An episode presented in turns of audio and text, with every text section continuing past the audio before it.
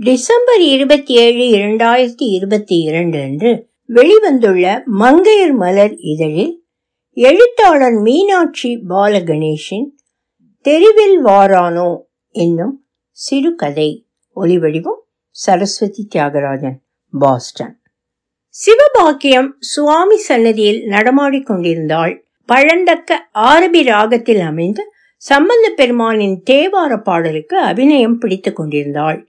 மின்னல் பளீர் பளீர் என மின்னி சிதறுவது போன்ற அருமையான அளவுகள் பொற்கிண்ணத்தை பூங்கரங்களில் ஏந்தி இடை ஒசிய நடைப்பயிலும் இளம்பெண் கூண்டிலிருந்து எடுத்து வெளியே விடப்பட்ட அழகான ஒரு கிளி பழகின கிளியானதால் பறந்தோடி விடாது அதனிடம் அப்பெண் கெஞ்சுகிறாள் கொஞ்சுகிறாள் அதற்கு தேன் கலந்த பாலை தருவேன் என்கிறாள். அவள் வேண்டுவதெல்லாம் அந்த கிளி அவளுடைய உள்ளம் கவர்ந்தவனின் திருநாமத்தை ஒருமுறை ஒரே ஒரு முறை கூற வேண்டுமாம். சிறையாரும் மடக்கிளியே என கொஞ்சும் போது சிவபாக்கியத்தின் கனி இதழ்களின் நெளிப்பையும் குரலின் தாபத்தையும் குழையும் உடலின் வனப்பையும் கண்டு கிறங்காத உள்ளங்களும் உண்டோ? பெரிய பண்ணையார் ஆகட்டும் பக்கத்து ஊர் ராஜாவாகட்டும் தவில் வாசிக்கும் சின்னப்பன் ஆகட்டும் அத்தனை பேரும் அவள் தனக்காகவே இப்பாடலை பாடுவதாக எண்ணி மயங்கினார்கள். பின்னே சிவபாக்கியம் சின்னமேளம் எனப்படும் பரத கலையில் தேர்ந்தவள் ருத்ரகணிகையான அவள் கோவிலின் பிரதம நடன மணிகளில் ஒருத்தி. அவள் அபிமானத்தையும் அன்பையும் கடைக்கண் வீச்சையும் பெற ஊர் பெரிய மனிதர்களுக்குள் போட்டா போட்டி. அவளுடைய உள்ளமோ அந்த ஈசனை அவனிடம் காதலில் உருகும் அடியாளான ஒருத்தியை அவள் உள்ள தவிப்பை தனது நடனத்தால் உருவகிப்பதிலேயே முனைந்திருந்தது. அதை அற்புதமாக அவள் ஆடிக்கொண்டிருந்தாள். துளிக்கூட விரசம் கலக்காத தாபத்தையும் காதலையும் வெளிப்படுத்தினாள். பின்னே இருக்காதா? அவளுடைய உள்ளம் அந்த பிரானின் பாத கமலங்களில் அல்லவா ஒன்றே இருந்தது? பார்வையாளர்களில் எவரையாவது நோக்கி ஒரு கண் வீச்சு சங்கேத குறிப்பு துளியும் இல்லை. நடனத்தில் அவளுக்கு போட்டியான அன்னக்கிளி கழுத்தை நொடித்துக்கொண்டு தனது தாயை ஏறிட்டாள். அப்பப்பா என்ன பக்தி பரவசம் என்று இகழ்ச்சியாக கூறி நகைத்தாள் தாய். அந்த பதினாறு வயது இளைஞன் ஓர் ஓரமாக ஒதுங்கி அமர்ந்து சிவபாக்கியத்தின் நடனத்திலும் பாடலிலும் தன்னை பறிகொடுத்திருந்தான்.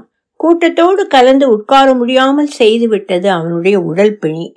பாக்கியத்தக்கா நீ கொடுத்து வச்சவ சுவாமியை இப்படி போற்றி பாடி சந்தோஷப்படுறிய என மனதில் எண்ணிக்கொண்டான். சிவபாக்கியமும் அவனும் நெருங்கிய நண்பர்கள். அவள் நட்டுவனாருடன் வீட்டில் பயிற்சி செய்யும் போதெல்லாம் அருகிருந்து பார்த்து மகிழ்பவன் அவன். அவன் பெயர் தாண்டவன். தாண்டவனை பற்றி அறிந்து கொள்ள வேண்டாமா? அவன் பெரிய மேளம் என்னும் பாணர் குலத்தைச் சேர்ந்தவன். சிறுவயதிலேயே தாய் தந்தையை இழந்தவன். வாலிப பருவத்தில் பெருநோய் என்னும் தொழுநோய் அவனை பீடித்ததால் குலத்தொழிலை சரிவர கற்றுக்கொள்ள முடியவில்லை. உடன் சேர்த்து கொள்வாரும் இல்லை. உறவினர்களின் தயவில் உணவு கிடைத்தது. ஆயினும் அவனுக்கு எதை பற்றியுமே கவலை இல்லை. அவனுடைய பொழுதுகள் தோணியப்பர் கோவிலில் சுவாமி அம்பாள் சன்னதிகளில் நின்று பூசைகளை கண்டு கழிப்பதிலும் ஓதுவார்கள் பாடும் தேவார திருவாசக பாடல்களை கேட்டு மகிழ்வதிலும் சென்றன. அப்படிப்பட்ட ஒரு பொழுதில்தான் சிவபாக்கியத்தின் பரிச்சயம் கிடைத்தது. திருக்கோவிலில் அவளுடைய நடன முறை நாளில் நடனம் ஆரம்பமாகும் முன்பு அவள் சுவாமி சன்னதிக்கு வந்து தொழுவாள். அன்று ஆடப்போகும் நடனத்திற்கான பாடலை சுவாமி சந்நிதியில் கணீர் என்று பாடுவான். பின் நடனக்கூடத்திற்கு சென்று நாட்டியத்தை தொடங்குவாள். அன்றும் அவ்வாறே வந்தவள் முத்தணி கொங்கைகள் ஆட ஆட மொய்குழல் வண்டினம் ஆட ஆட சித்தம் சிவனடும் ஆட ஆட செங்கையல் கண்பனி ஆட ஆட பித்து எம்பிரானோடும் ஆட ஆட என்று வசந்தா தமிழ் பண்வகையில் இதன் பெயர் அந்தி. ராகத்தில் பாட ஆரம்பிக்கிறாள். அடடா என்ன அற்புதமான பாடல். சன்னதியில் இருந்த சிறு கூட்டம் தலையாட்டி ரசிக்கின்றது. தாண்டவனுக்கு புல்லரிக்கின்றது. பாடலே எவ்வளவு இனிமை. சொற்களும் நயங்களும். ஆஹா மாணிக்க வாசக பெருமானின் திருவாசகத்தில் பெண்கள் கூடி பெருமானுக்காக சுண்ணமிடிக்கும் பாடல். அவர்கள் சுண்ணம் இழிக்கும் போது கொங்கைகளும் அணிந்துள்ள முத்தாரங்களும் ஆடுகின்றன. தலையசைந்து கூந்தல் கொண்டைகள் ஆடுவதால் அவற்றில் சூரிய மலர்களை மொய்க்கும் வண்டுகளும் ஆடுகின்றன. இதையெல்லாம் பொருட்படுத்தாமல் சுண்ணம் இடிப்பதிலேயே முனைப்பாக இருக்கும் பெண்களின் சித்தமும் அந்த சிவபிரானோடு சேர்ந்து ஒன்றி ஆடுகின்றதாம். அந்த பேரானந்த இறை அனுபவத்தில் தம்மையும் மறந்து விட்டதனால் ஆனந்த கண்ணீர் பெருகியோட தம்மையே மறந்து பித்தாகி இறைவனோடு உள்ளம் கலந்து விட்டனராம் இப்பெண்கள். நானும் எனும் நினைவழிந்து இறையுடன் அன்போடு ஒன்றிவிடும். பேச்சினை அல்லவோ இப்பாடல் விளக்குகிறது.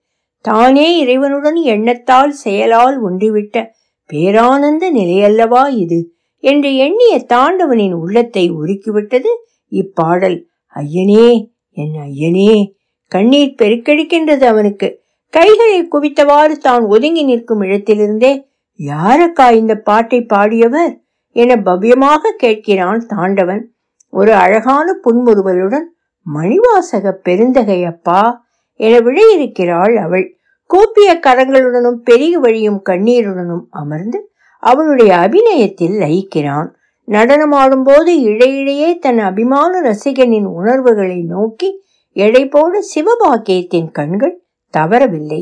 இப்படி தொடங்கிய அவர்கள் நட்பு தாண்டவன் பெரும் பொழுதுகளை சிவபாக்கியத்தின் வீட்டில் அவள் பாடும் பாடல்களை ரசித்த வண்ணமும் அவளுடைய அபிநயத்தில் ஆழ்ந்து ஆன்மாவையும் ஆண்டவனையும் பிணைக்கும் இசை நாட்டிய நயங்களைக் கண்டு புலகாங்கிதம் அடைவதிலும் வளர்ந்தது. ஆனால் அவன் குடும்பத்தாருக்கு இவை பிடிக்கவில்லையே. வாயா வந்து சாப்பாட்டுக்கு உட்காந்துட்டியே அந்த நாட்டிய பெண் வீட்டிலேயே பழியா கிடக்கான்னு ஊர் உலகம் சொல்லுது.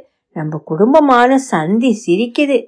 இனிமேல் அங்க போகலேன்னு சொன்னாதான் உனக்கு வீட்டு சோறு. இது அவன் அத்தை. அது மட்டும் முடியாது அத்தே. அப்படியானா எனக்கு சோறு வேண்டாம். கையை உதறி எழுந்து விட்டான் தாண்டவன். கோயிலில் ஒருவேளை சோறு கிடைக்கும். அவன் வயிற்றுக்கு அது போதுமே. நாட்கள் ஓடின. அன்று சிவபாக்கியம் பாடி ஆடினது. முன்னம் அவனுடைய நாமம் கேட்டாள். என்ற அப்பர் பெருமான் பாட்டுக்கு தாண்டவன் ஆவல் மீதோறு அப்பாடலுக்கு கோயில் குருக்களிடம் விளக்கம் கேட்டுக்கொண்டான் அந்த இளம்பெண் முதலில் காதலின் பேரை கேட்டாள் பின் ஊரை கேட்டாள். அவனிடம் அடங்காத காதல் கொண்டாள். தாய் தந்தையரை மறந்து விட்டாள். தனது ஒழுக்கங்களையும் கைவிட்டாள். தன்னையே மறந்து விட்டாள். தனது தலைவனின் தாள்களே கதி என்று ஆகிவிட்டாள். தலைப்பட்டாள் நங்கை தலைவன் தாளே என்ற பாடல் வரிகள் அவனுடைய ஊனையும் உயிரையும் உருக்கி பிழிந்தன. அவனுடைய இளம் உள்ளம் இப்போது சிந்தனை வசப்பட்டது. அது ஏனக்கா? அப்பர் சம்பந்தர் மாணிக்கவாசகர் என்கிற எல்லா பெரியவர்களும் காதலன் காதலி தலைவன் தலைவி உறவில் அந்த பெருமானை அடைவதை உருகி உருகி பாடியிருக்கிறாங்க. சிவபாக்கியத்துக்கு சரியாக தெரியவில்லை. தம்பி பெரியவங்க ராஜா மாறுங்க எல்லாரும். நாங்க கோயிலில் நாட்டியமாடி சுவாமிக்கு வழிபாடு செய்யணும் என்று செய்திருக்காங்க. அதனால இந்த பாடல்களை பாடித்தான் ஆடறோம். இதுதான் வழக்கம் என்று கூறிவிட்டாள். ஒரு நாள் பசி மயக்கத்தில் வாகனங்கள் வைத்திருந்த அறையில் மயங்கி உறங்கி விட்டான் தாண்டவன். அறையும் பூட்டப்பட்டு விட்டது. நள்ளிரவில் கண் விழித்தவன் பயத்திலும் பசியிலும் தனக்கு யாருமில்லையே எனும் பச்சாதாபத்திலும் விம்மி விம்மி அழலானான். கோயில் அர்ச்சகரின் மகள் போன்ற ஒரு சிறுமி அப்போது அங்கு வந்து ஒரு ஏனத்தில் அர்ச்சகர் வீட்டு உணவை அழித்து பசி தீர்த்தாள். என்னப்பா உனக்கு என்ன குறை? ஏன் வருத்தமாக இருக்கிறாய்? என்றும் கேட்டாள். அம்மா என் வயிற்று பசி தீர்ந்தது. உடற்பிணி எப்போது நீங்கும்? என்றான் தாண்டவன். அப்பா நீ சிதம்பரம் செல். அங்கு அந்த அம்பலவாணனை போற்றி பாடு. உன் உடல் பிணி தீரும் என்றாள். தாயே நான் முறையாக கற்றவனில்லையே எவ்வாறு பாடல் எழுதுவேன்? என்றவனிடம் ஒவ்வொரு நாளும் நீ காதில் கேட்கும் முதல் வார்த்தையை வைத்துக்கொண்டு பாடல் எழுதப்பா என்று சொல்லி அவள் மறைந்ததும் தான் தாண்டவனுக்கு அச்சிறுமி உமாதேவியான அம்பிகையே எனும் எண்ணம் உறுதிப்பட்டது. நாட்கள் உருண்டோடின. தாண்டவன் இப்போது முத்து தாண்டவராகி தில்லை ஈசனை சேவிக்க சிதம்பரம் வந்துவிட்டார். தினமும் யாராவது ஒரு பக்தர் ஆடரசனின் சந்நிதியில் கூறும் முதல் வார்த்தையை கேட்டுக்கொண்டு பாடல் எழுதி ஐயனுக்கு அர்ப்பணிப்பார். திருக்கோவிலில் கேட்ட முதல் சொல்லில் எழுந்த பாடல்தான் பூலோக கைலாசகிரி சிதம்பரம். தம் காதால் மட்டுமே கேட்டிருந்த தில்லையின் சிறப்புகளை நேரில் கண்டு ஆனந்தமாக வர்ணித்து எழுதிய பாடல் அது. தனது உடல் பிணி தன்னை விட்டு சிறிது சிறிதாக விலகுவதனை உணர்ந்து அகமகிழ்ந்தார். ஆடினதெப்படியோ மாயவித்தை செய்கிறானே எனும் பல அழகான பாடல்கள் நாள்தோறும் இவரிடமிருந்து தோன்றின. நாட்களும் நடனமிட்டு ஆனந்தமாக நகர்ந்தன. சிவபாக்கியம் இப்போது முதிர் கன்னி. ஆனால் நடனமும் நளினமும் அவளை விட்டு விலகவில்லை. இறைவனுக்கு நாட்டிய வழிபாடு தொண்டாற்றி வந்தாள். முத்து தாண்டவரை பிரம்மபுரீஸ்வரர் சந்நிதியில் அவ்வப்பொழுது பார்ப்பாள். அப்படியான ஒரு தருணத்தில் சாமி இப்போது சிதம்பர ஆடலரசன் மேல நிறைய பாட்டு எழுதுறீங்களாமே. எனக்கும் நாட்டியமாட புதுசா நாலு பாட்டு எழுதி கொடுங்களேன் என்றாள். அதுக்கென்ன அக்கா? தருகிறேன். அகத்துறை சிருங்கார ரசம் தோய்ந்த பாடல்களை எழுதுவது பற்றி அந்நாள் வரை முத்துத்தாண்டவர் சிந்தித்ததே இல்லை. அவர் பெரிதும் மதித்தது வியந்தது போற்றியது எல்லாம் மாணிக்க வாசக பெருமானின் திருவாசக பாடல்களைத்தான். ஆனால் அதே மாணிக்க வாசகரிடம்தானே தில்லை ஈசன் பாவை பாடிய வாயால் ஒரு அகத்துறை கோவையையும் பாடச் சொன்னார். சிந்தித்தார் முத்து தாண்டவர். ஆண் பெண் தலைவன் தலைவி இவர்களிடையே தோன்றி வளரும் பேரன்பை காதலை அருமையாக எடுத்து கூறி உலகில் சிறந்த இல்லற வாழ்வில் ஈடுபட்டு கடைசியில் இறைவனது பேரொருளை பெறுவது பற்றி அருமையாக விளக்குவனவே அகத்துறை இலக்கியங்கள் கோவை முதலியன. இவற்றில் இறைவன் ஒருவனே ஆறுயிர் காதலனான தலைவன். அவனது அருளை பெற விழையும் மானிட ஆன்மாக்களே தாபத்தில் உருகும் காதலி தலைவி அல்லவா? இசை நடனத்தின் வாயிலாக இறைவனை சேரும் அனுபவங்களை சராசரி மாந்தர்களுக்கு விளக்க இத்தகைய பாடல்களே சிறப்பு. அதனால்தான் இத்தகைய இசை நாட்டிய வழிபாடுகளை முன்னோர்கள் நம் கோயில்களில் ஏற்படுத்தினார்கள் போலும். என்று எண்ணினான். அடுத்த நாள் சிதம்பரம் சென்றவர் செவியில் தெருவில் சாமி வாரார் என யாரோ கூறிய சொற்கள் விழுந்தது. தெருவில் வாரானோ சற்றே என்னை திரும்பி பாரானோ என்ற பாடல் பிறக்க வழி செய்தது. இளம் பெண்ணொருத்தி மலர் மாலைகளை தொடுத்து வைத்தும் மனம் கமிழும் சந்தனத்தை அரைத்து வைத்தும் காதலனின் வருகையை எதிர்பார்க்கிறாள். அவன் வருகிறான். யார் அவன்? அவன்தான் உருவமற்ற காமனையும் திரிபுரங்களையும் எரித்த நடராசன். அவன் என் வாசல் முன் வந்து நின்று ஒரு வாசகம். காதல் மொழி எனவும் கொள்ளலாம். திருவாசகத்துக்கு ஒப்பான அருட்சொற்கள் எனவும் கொள்ளலாம். சொல்ல மாட்டானோ என ஏங்குகிறாள். ஆவலுடன் அவனை அணைப்பேன்.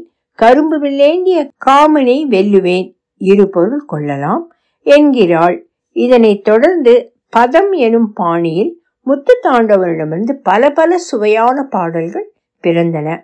மாணிக்க மாசகரின் வழியில் சென்று தாமும் இத்தகைய பாடல்களை இயற்றினார் முத்து தாண்டவர் பின்னொரு நாளில் மாணிக்க வாசகரைப் போலவே தாமும் தில்லை ஈசனுடன் ஒன்று கலந்தார். பல பல நாட்டியமணிகள் இன்றும் இப்பாடல்களுக்கு நடனமாடி வருகின்றனர். தெருவில் வாரானோ என்னை சற்றே திரும்பி பாரானோ? இது சௌராஷ்டிரம் வியாழக்குறிஞ்சி.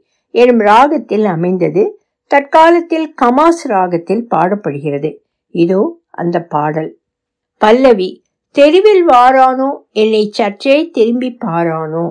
அனு பல்லவி உருவிலியொடு திரிபுரத்தையும் உடன் எரி செய்த நடனராசன் சரணம் ஒன்று. வாசல் முன் நில்லானோ? எனக்கொரு வாசகம் சொல்லானோ? நேசமாய் புல்லேனோ? கழை வைத்த ராசனை வெல்லேனோ? தேசிகன் அம்பலவாணன் நடம்பொலி தேவாதி தேவன் சிதம்பரநாதன். தெருவில் வாரானோ? சரணம் இரண்டு. போது போகுதில்லையே எனக்கொரு தூது சொல்வார் இல்லையே. ஈதறிந்தேன் இல்லையே என்மேல் குற்றம் யாதொன்றும் இல்லையே. தேவனுமாலும் மூவாயிரம் சூழ விண்ணவரும் தொழ ஆடிய பாதன். தெருவில் வாரானோ? என்னை சற்றே திரும்பி பாரானோ? ஒலிவடிவும் சரஸ்வதி தியாகராஜன் பாஸ்டன்